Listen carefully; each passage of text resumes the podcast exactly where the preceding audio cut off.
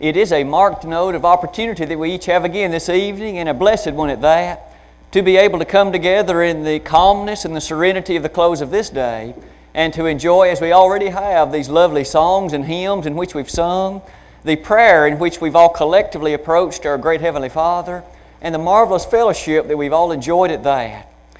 Just prior to the service tonight, several of us had the great bounty of a terrific meal, and certainly to those ladies who prepared that, highest compliments to you, and we thank you very, very much for that. And I'll attempt in my preaching to not let that, in fact, hamper me too much. Some made comments as if I may need to be extraordinarily well tonight to ward off the matters of sleepiness. I, I will attempt to do my part at that. But perhaps even better than that, God and His Word will certainly allow us, I hope, to be challenged, encouraged, edified as we consider it. My family and I, again, would wish to express our highest thanks to the Montrose Church for your invitation to us to be with you. It certainly has been an enjoyable week for us already. And yet, we look forward also to, to the remaining events and the remaining nights as well. Your compliments, your generosity, your fellowship has truly been fantastic. And again, we, we certainly would wish to thank you for that. We have endeavored throughout this week to look at some troubling compromises confronting the church. And as we have looked at them, it has been our goal to perhaps prepare ourselves so that we could understand at least what the religious world is facing and some of the rather tragic decisions that are being made. Courses that are being pursued by some congregations that aren't even really that far from our location, but yet they break our heart as we think about the courses that they're pursuing. Our goal has been to remind ourselves of God's truth on these matters. And so it was yesterday morning that we looked interestingly, first of all, at the matter of relativism and learned again that it is not what we think, but it's what God says. And we shall not be judged on that day of judgment by what you and I thought or by what we perceived, but rather by our life as it measured up to or failed to do so with regard to the revelation of God. Then at the Bible study hour, we looked at the compromise on the age of the earth and noticed that whereas many would quickly assert that the age is numbered into the billions of years, God's Word will not permit that kind of age. And we reminded ourselves that the age is far, far less than that. We also noticed yesterday afternoon that we looked at another compromise as it relates to the subject of denominationalism how that sometimes those matters too are creeping or at least working their way gradually into the thinking of some of the courses of our brotherhood. And we learn that that's dangerous, that it is not according to the will of God. But we must be aware that it is always, thus saith the Lord, and not what others may choose to pursue. Tonight, as we come to another lesson in this series, we shall look at one entitled as follows the compromise of divorce and remarriage. And as we take a look at that, using again the Word of God as our guide, we will appreciate so easily and so well that this too is a subject. It indeed is a topic that is a controversial one in the mind of many, and it is one that many churches struggle with as to what to do with this. What decisions must elders, for instance, make? And what should preachers preach on subjects related to this topic? It is something, of course, that touches very, very many lives, very, very many families, very, very many congregations. Tonight, as we proceed to move in a way toward discussing it, might I invite you to think just a moment about one of the things we must be aware of. And certainly, all of us, as we give thought to this, would not find this surprising. This is a topic that can be emotionally charged it is a topic that can be fraught with personal considerations as individuals personally deal with this, either in their personal families or in individuals close to them. It can be a topic that is fraught with potential difficulties in relation to how it might be taken. Our goal, as always, is merely to ask, What has God said about it? And when you and I will appreciate the thoroughness and directness of His will, we will find that that is always the best course of action. Wasn't it asked of the long ago, shall not the judge of all the earth do right? Genesis 18 25. And so, with that in mind, might I invite us to give some thought tonight to the biblical teaching on the subject of marriage, as well as divorce and also remarriage. It is with that in mind that I would invite us to look for the first part of the lesson at the topic of marriage itself. It seems to me far easier and also more directly in relation to God's Word to at least re embed in our mind those practical and beautiful thoughts concerning the marriage institution, and then we'll discuss about the possibility of its termination or its breaking, if you please. And so, with that in mind, let's discuss the issue of marriage, if we might. And along the way, we'll each be reminded of the great blessing that this is, not only to perhaps you and me personally, but to the human family at large. I'd like to begin with this quotation. And as you can see, it certainly is not original with me. It, in fact, appeared in the Gospel Advocate many, many years ago. Perhaps some of you have read it or encountered it, encountered it in earlier places, but I think it's interesting to at least listen to what Brother H. Leo Boles wrote again in the Gospel Advocate many decades ago now. I have written it there for your consideration, and I'd just like to read it. Marriage is an institution ordained of God for the honor and happiness of mankind, in which one man and one woman enter into a bodily and spiritual union, pledging each to the other's mutual love, honor, fidelity, sympathy, forbearance, and comradeship, such as should assure an unbroken continuance of their wedlock so long as both shall live as Brother Boles penned that now, again, so long ago, it does, though it's not an inspired statement, certainly. It has many thoughts within it that nonetheless do harmonize so well with the biblical presentation. And I would invite us over the next few moments to give some thought to what God has said in His Word about marriage. And I believe we shall discover that so much of what was penned in, in that statement was an attempt on His part to summarize what the Scriptures teach on this subject. It is with that in mind, I'd like for us to consider some of these points. First of all, and this is a very significant one indeed, one of the very first statements in that remark that was just made was that marriage is an institution ordained of God. That must be thoroughly ingrained in our minds if we are ever to appreciate what marriage by God was intended to be it is ordained by and of Him. We may retrace those events in Genesis, the second chapter. As God looked upon the creation up to that point, He recognized that but one thing was not good. But one thing. There was Adam, and we notice in Genesis 2.18, God said, It is not good that the man should be alone. I will make him and help meet for him. We notice that all the beauty, all the majesty, all the pristine perfectness that associated to the creation was not as God ultimately and finally would have wished it to be because the man was alone. At that point, God set out on His initiative to remedy that situation, to remedy that shortcoming.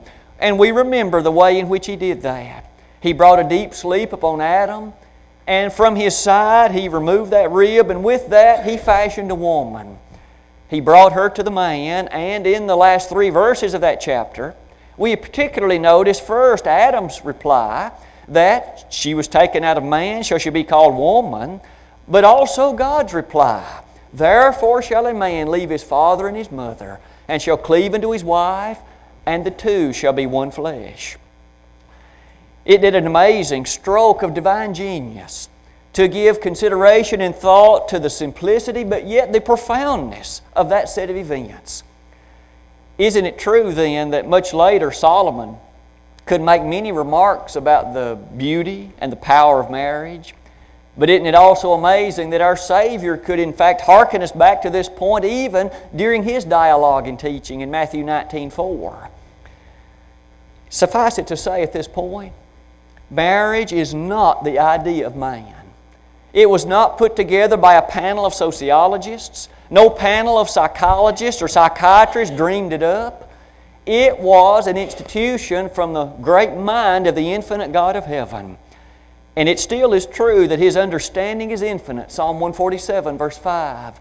It still is true that He is capable of all matters that are, of course, in alignment with His will. With that in mind, then, isn't it fair to say that all the rules and regulations and perceptions and all the matters that man may have with what he considers regarding marriage don't measure up to God because God founded it. He created it, He instituted it. Thus, He has the blueprint for it. But not only that point, consider another. Marriage, you see, also yields honor and happiness for the human family, for mankind, if you will. In fact, consider just a few of these points again. There was that word that was employed in the King James translation of Genesis 2:18, I will make him an help meet.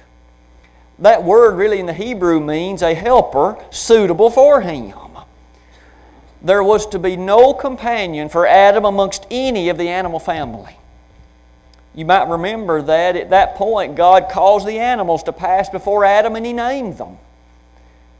Notice that certainly God knew all along that there was no helpmeet for Adam amongst the animals.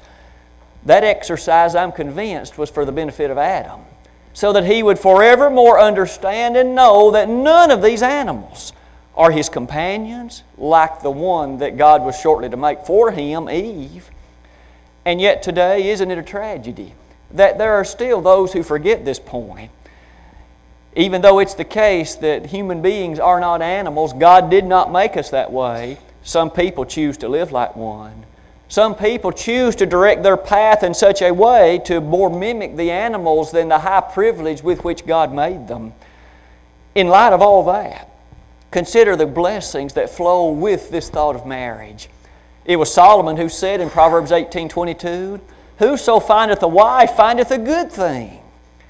And many of us as husbands know certainly how much we have been blessed by our wives. And hopefully our wives would feel similarly with regard to us. In fairness, might it be stated so far we've learned so many matters, not the least of which now might be this. Our world has taken such a dim, trivial, and frivolous view in so many ways toward marriage. People sometimes seem to marry for convenience or marry because it's a byproduct of culture, that is not the reason. We've learned that marriage, of course, was instituted by God and it is for the express purpose of man's happiness, his companionship, his well being. To enter into marriage lightly is an insult to the institution. It is an insult to the very design that God has embedded within it. But even more so than that, Consider with me, if you would, yet some more interesting points based on these passages. We mentioned in passing that text in Matthew 19. Let's cast the spotlight just a bit more thoroughly upon it. On what it was on that occasion that God, that Jesus made this statement. When the Pharisees came before him with an interest to entrap him and to tempt him, they, of course, did so not with the greatest earnestness of listening to the truth that was to be uttered, but rather they did so, again, just hoping to discredit the Lord in the eyes of those who would be His audience. But it was in verse number 6 of that chapter that the Lord said, What therefore God hath joined together, let not man put asunder. And might we give some thought to what is contained in that simple passage? We certainly are aware, all of us who've attended a marriage, a wedding ceremony, if you will, that we see the man, the groom, and we see the woman, the bride. But yet, at this point, Jesus teaches us this truth. There's really three parties involved in marriage. There's more than just the man and the woman. Isn't it true that again Jesus said, What therefore God hath joined together? The being that ultimately concludes, the one that actually consummates that marriage. It's not the person at the courthouse. It's not the individual who might be the officiating person, such as a preacher. It is God. It is God that joins that man and that woman in marriage. It is written, if you please, in the hallmark books of heaven. And so it is that marriage involves three parties and until and unless that fact is understood, that marriage will never be as it ought to be. It will never have all the satisfying fulfillment. It will never, from the perspective of heaven, have all that it could possibly have. Marriage involves three parties there's God, there's the man, and there's the woman. And as you can see, based on that, marriage is thus not merely a civil union. Oh, it's true, we obtain a marriage license as the law of the land dictates. And we do that because that's the proper and right thing to do, but finally, ultimately, and forthrightly, it is God that consummates it, and it is satisfied and fulfilled as it is written in the very halls of heaven. May you and I always remember that fact. And even when we perhaps attend a wedding ceremony, to keep that thought in mind and hopefully embedded even in the minds of our children so that they too will appreciate marriage as God has set it forth in His holy book. It is in that regard that we come to yet another point namely, that marriage is a deep and profound union.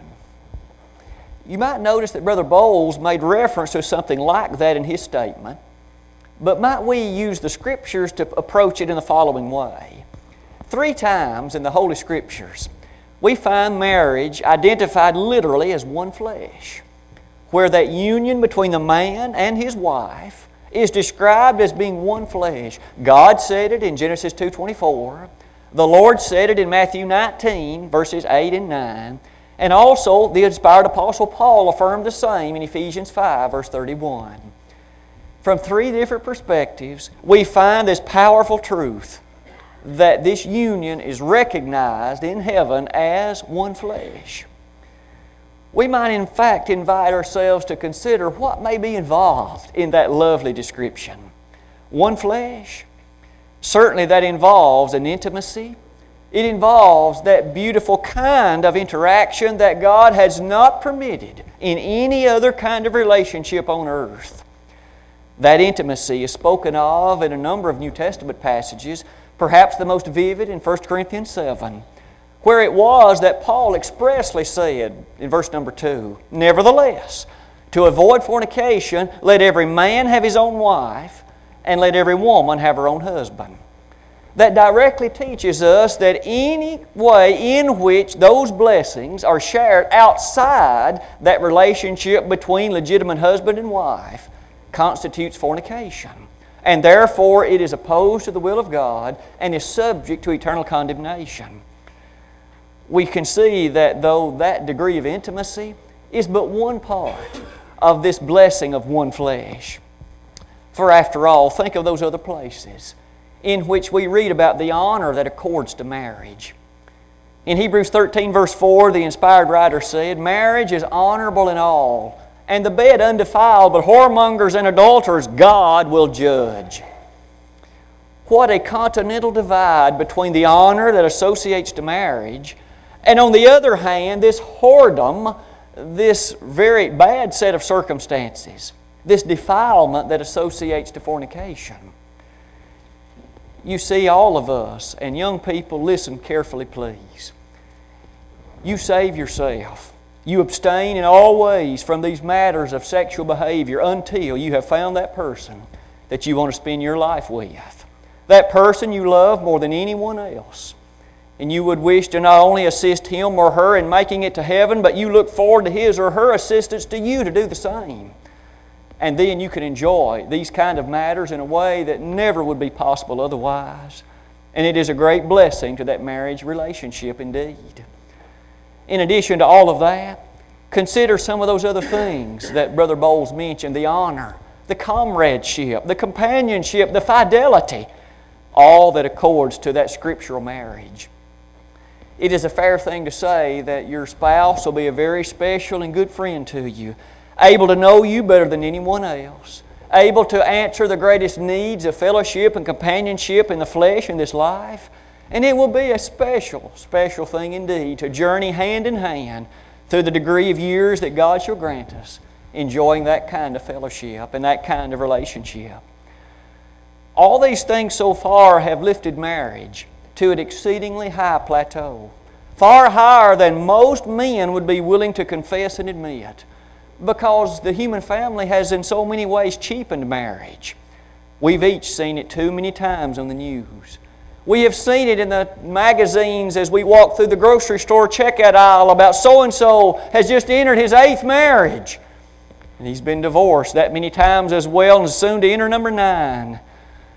It is nothing short of an absolute catastrophe to see in which that kind of marriage circumstance has been presented and approached in that light fashion. Marriage is an honorable estate. It is the oldest institution known to the human family. With these thoughts in mind, as we've prepared ourselves to consider it, might I ask you to notice, perhaps yet again, as we highlight just a few of the features that we've seen so far, and we seriously would wish to extend them. I have pulled these thoughts together for your consideration again, with particular thought again on Genesis 2 and Matthew 19. As God, in fact, married Adam and Eve, that man and woman, it is still true that it was a man and a woman. It was not two women, it was not two men. It was, in fact, that circumstance in which there was one woman for one man for life. And that little slogan or that little consideration is often a helpful one as we give thought to the Lord's exposition of that in Matthew 19. It was on that occasion again that Jesus said, What therefore God hath joined together, let not man put asunder.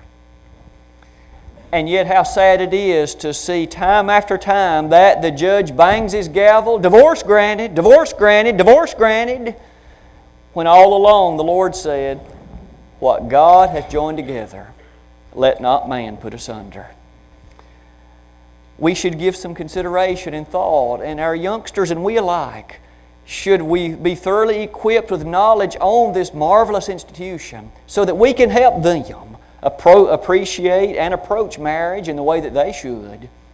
Marriage is a lifelong arrangement. That's the way God intended it. And when the two thus enter into that marriage bond, it should be their mentality and it should be their perspective that it should last until death. To enter into it any other way is to shortchange it. Again, it is to insult it and, in a way, to blaspheme it. It should be their attempt to enter it with that very powerful realization this is the person with whom I wish to spend the remainder of my days in the flesh. In Romans 7, verse number 2, on that occasion, Paul directly himself said, That is not true. The woman is bound to her husband as long as the husband liveth. Thus, Paul even teaching the realization that that in its intent was to last until death. And isn't that, in most instances, one of the statements made in the course of the marriage vows? Each one of them is asked, Do you take him or her till death do you part? That's a very interesting and a very profound statement. The two of them should give the most earnest consideration to that prior, of course, to the ceremony itself. But certainly when they give their consent with all the feelings of love in their heart that they do agree till death do us part, may they mean it. May they mean it through all the days of their life. When that is understood, it gives to us an understanding of just how far removed so many in our world have come with respect to the viewpoint on marriage. As you can see on that slide, I again would wish us to emphasize as parents and as grandparents, as aunts and uncles and others, that we might help our youngsters to understand just these points as they begin to approach the thought of finding that mate or that companion so that they will view marriage as they should. Because, in light of what we've just learned tonight, there is a darker side to this. So far, we have looked at the brightness of God's Word with respect to marriage. But I would ask you to note just a few moments of just how dark the human family has brought its own view toward marriage. I'd like to begin with just a few thoughts and some statistics. We each are aware of just how easy it is to obtain a divorce. The laws of our land are sufficiently constructed such that if either party be it the man or the woman, wishes to have a divorce, all that must be done is for that person to go and obtain the services of an attorney or a lawyer, and immediately the proceedings will begin in order.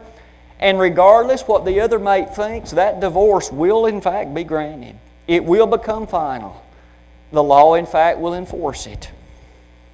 But notice how easy. One really doesn't even need to give any reasons. Irreconcilable differences, no fault divorces. Divorce is so easy to obtain. And yet, as we've just noted, God intended it to be permanent. Look at just a few thoughts. These are not the most recent statistics that might be obtained, but they were the most complete ones that I could easily obtain. In the year 2000, only 10 years ago, in our country, the United States of America, there were some 1.04 million divorces, while at the same time, during that same year, some 2.36 million marriages. It doesn't take a great deal of mathematical effort to easily see that the divorce rate still, for that year at least, is hovering well over 40%, certainly approaching the 50% mark. It seems as if for several decades now, what we're told is that roughly one out of every two marriages will terminate in divorce. That's a sadness, isn't it? Don't we all understand? And aren't we all appreciative of the fact that is a tragedy? given what we've learned so far tonight. Given these verses that have challenged us to understand what God perceives and desires marriage to be, when in fact that's what man has made it. I mentioned earlier, quite often on the news stories, light is even made of those who have entered into their eighth, ninth, tenth, eleventh, twelfth marriage. There's nothing funny about that. It should bring a tear to our eyes as we give thought to what a mockery that makes of this divine institution. This greatness to be seen from the book of God with regard to marriage. It perhaps then would be fair to ask so, what does the Bible teach about marriage? What does it teach about divorce? Having discussed the marriage part, what then are God's terms in which a given marriage might be scripturally and lawfully terminated according to heaven, not necessarily according to man?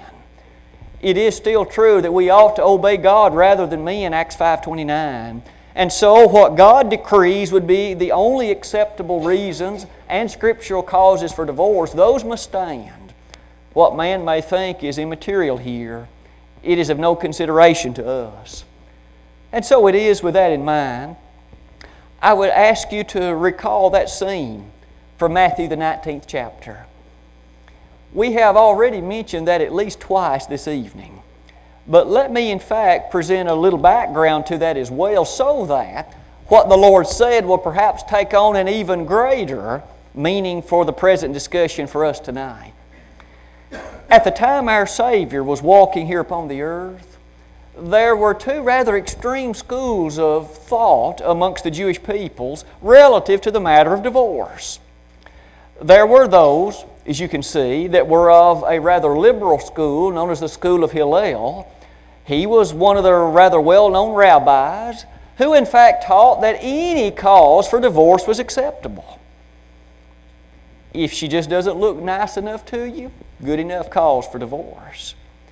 At the far other end of the extreme, however, was the school of Shammai in which this particular rabbi and those that were his disciples held to the appreciation that there was only one cause rightful and lawful for a divorce, and that was sexual infidelity on the part of her.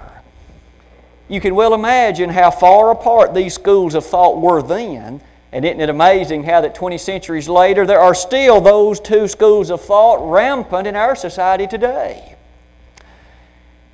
Thus, when these Pharisees in Matthew 19:3 came before our Savior and asked Him, Is it lawful for a man to put away his wife for every cause?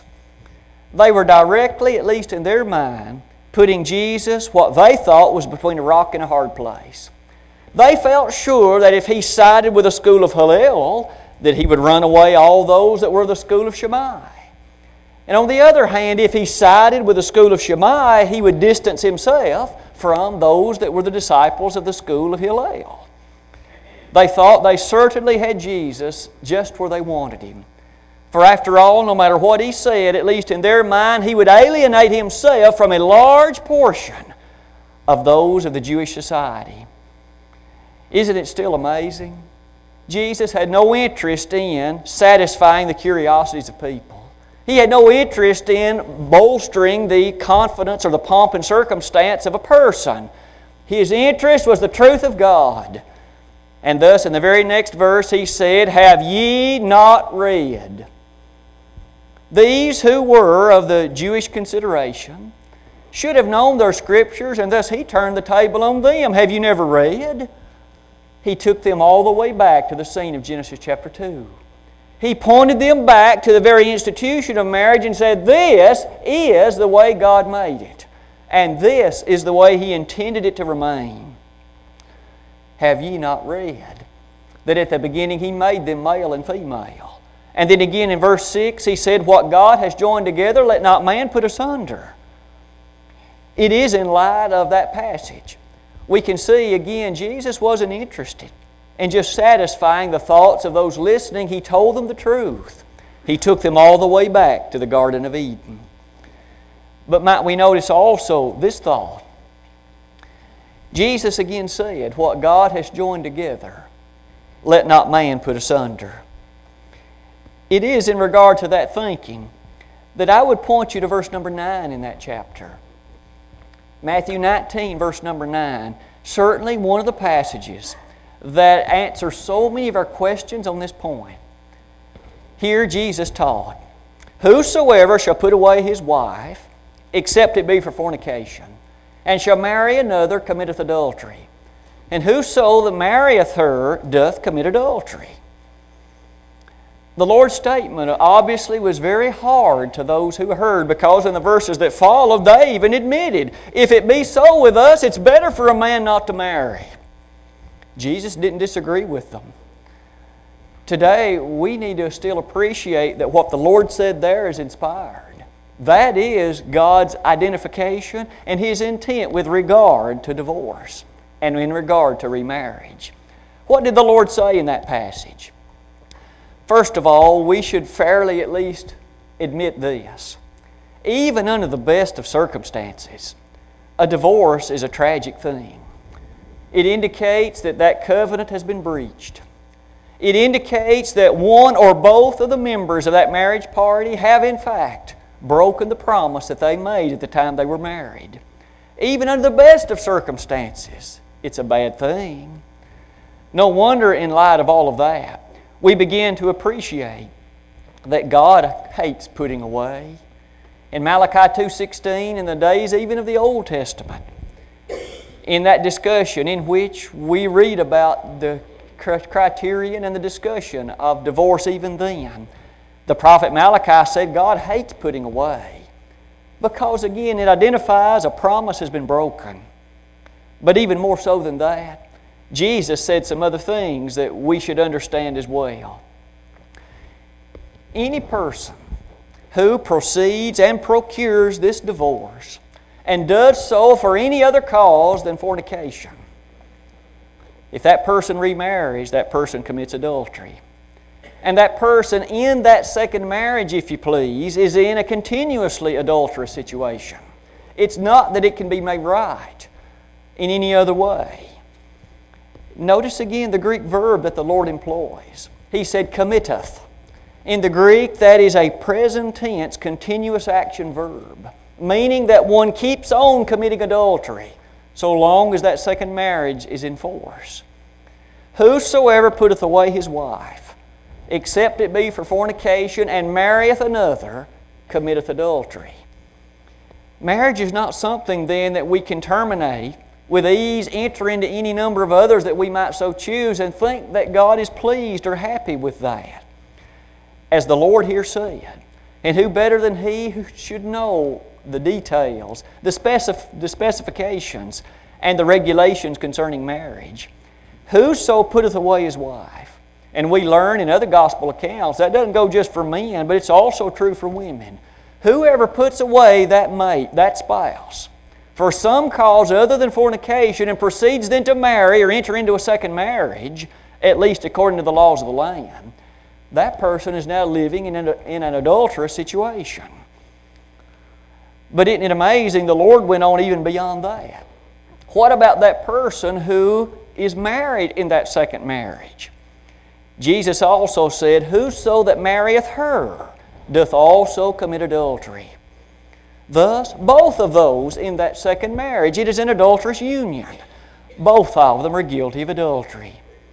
That, that takes on an even added appreciation, doesn't it? When we realize from Galatians 5, as well as other passages, that adultery will keep one out of heaven. Adultery, you see, is a serious matter. It is, in fact, so serious that Paul spoke of it in 1 Corinthians 6, also in other places in which he listed it amongst various sins, of which one again will be eternally condemned. It is in light of those passages we see the consequences there at the bottom, the consequences that go along with this. In 1 Corinthians 6, verse 9, as well as Romans 13, 9, we see that this adulterous union is one in which, again, God is not pleased because, again, this person who has obtained this divorce and proceeded to marry again really is still, in the eyes of God, married to the first mate. There was never a scriptural cause for the first divorce. Thus, that person really has two living mates. That is a great sadness to consider, then, the way in which that is presented to us in the Word of God. I might invite you to notice also this occasion that leads us now to ask what about remarriage? If it is the case that we've noted Matthew 19 9, we have yet to speak much about that exception clause that the Lord made. He said, except it be for fornication. Suppose then that one of the members of that marriage, either the man or the woman, is guilty of fornication. That is, physical sexual infidelity According to the Lord's exception, then, the individual that was not the guilty one of that does have by God the right to divorce that, that guilty mate, and if that person so chooses, to procure another marriage. Of course, with a person who is eligible to marry scripturally. That would be the meaning of that exception clause. And that allows us to see that in the Scriptures, then, there really are but is but one means in the eyes of God in heaven for there to be obtainment for a divorce and then a consequent remarriage. It is for that instance and situation in which one of the members of that marriage is guilty of sexual infidelity, fornication. Then and only then can the innocent one obtain that divorce and, of course, enter into a second marriage if he or she so pleases. That, of course, teaches us that that person who is guilty of the fornication is never granted by God the right to remarry. Never. That's a matter that our world, again, has failed to appreciate, isn't it? That one who is the guilty party is never granted by God the scriptural right to remarry. That means that person must forever again live single, never able to enter into another marriage union. In addition to that, we can appreciate some of these verses that highlight, in other passages, some things that relate to this as well. There are some who will make a rather significant usage of some other passages in the Old Testament, such as Ezekiel 16, 2 Chronicles 21. In these passages, divorce is used to describe that spiritual relationship between ancient Israel or Judah and God, in which cases, in so many ways, God told them, You have been unfaithful to me. God had been a faithful husband to them, but they had engaged in idolatry. They had forfeited their relationship with Him and had gone after other lovers, as some of the minor prophets would describe it. Those passages, inasmuch as they related to those spiritual matters, do not have the bearing on our New Testament understanding of this physical marriage relationship. Because you'll notice as we come here, the meaning in Matthew 19, Jesus was asked a specific physical question about physical marriage. And he gave an explicit and direct answer, didn't he? It is an answer that still many would prefer not to hear. But it nonetheless is a vital answer, and it is incredibly important. We've noted the lightness that characterizes the approach that some make to marriage treating it much like perhaps going to a grocery store and buying something. If you don't like it, throw it away and go to the store and buy something else. That is not the way that God originated marriage. Again, he affirmed that it's one woman for one man for life. Now, in quickness, we might certainly say, till death do us part.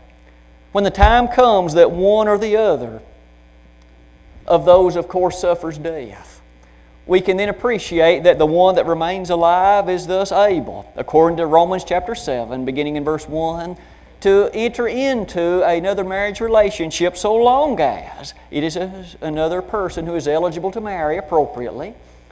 And so, death and fornication, the only two ways the Bible ever describes the conclusion or termination, if you please, of a marriage. And only in the case of that fornication is their remarriage, at least in that light. It is a whole new matter, of course, when the mate dies and one enters into that new union. Our study this evening, in light of these matters, has brought us to these concluding thoughts, if we might share them briefly. The compromise that faces many congregations. This compromise of marriage, divorce, and remarriage. In many instances, there's little question about the beauty of marriage. It comes when one gives thought to divorce and then remarriage. What kind of teaching must we put forth? What kind of matters must we set forth as we preach and teach and help others understand what God's book says about this? We have studied those passages tonight that shed so much light upon it. And in fact, it is a great case to consider, isn't it? For in it we have learned that the matter of marriage, as great as it is, that contract can be breached. And if fornication is the cause, then that innocent party may remarry with God's blessing. That person who is guilty may not, ever. Furthermore, we appreciate that when that marriage does come to its conclusion at the time of death, then that living one can again proceed to remarry according to the will and plan of God. As we've given thought to these things tonight, it is a compromise that many congregations face on to how to handle those couples that come their way who may be in issues like these as we approach the subjects with delicacy, but always with truth. May we always stand firmly and squarely and beautifully upon the truth of God, and His Word shall always prevail. For indeed, didn't Paul say that God's Word cannot be bound? Tonight, if there would be one or more in the audience who, upon giving thought to these matters, perhaps we've each been encouraged to appreciate our own marriages better, but also to help others that we may know to also understand well how special the marriage union is. If there would be one or more with sin in your life, maybe you've never become a Christian. Perhaps you have never yet to respond publicly to that initial call of the gospel invitation. Tonight would be the greatest night there could be for you. Your entire eternity will change course tonight if you will obey the Lord. For you see, your sins currently are having you in line for the doom of hell. If you've reached that age of knowing wrong from right, knowing that Jesus died for you, knowing currently that you're a sinner and are lost, if you know that that plan of salvation is in effect and in force, why delay? Why procrastinate? Tomorrow night will be no better night than this one. Tonight, you could have your name written in the Lamb's Book of Life. You could have your name written in that place where no man can erase it.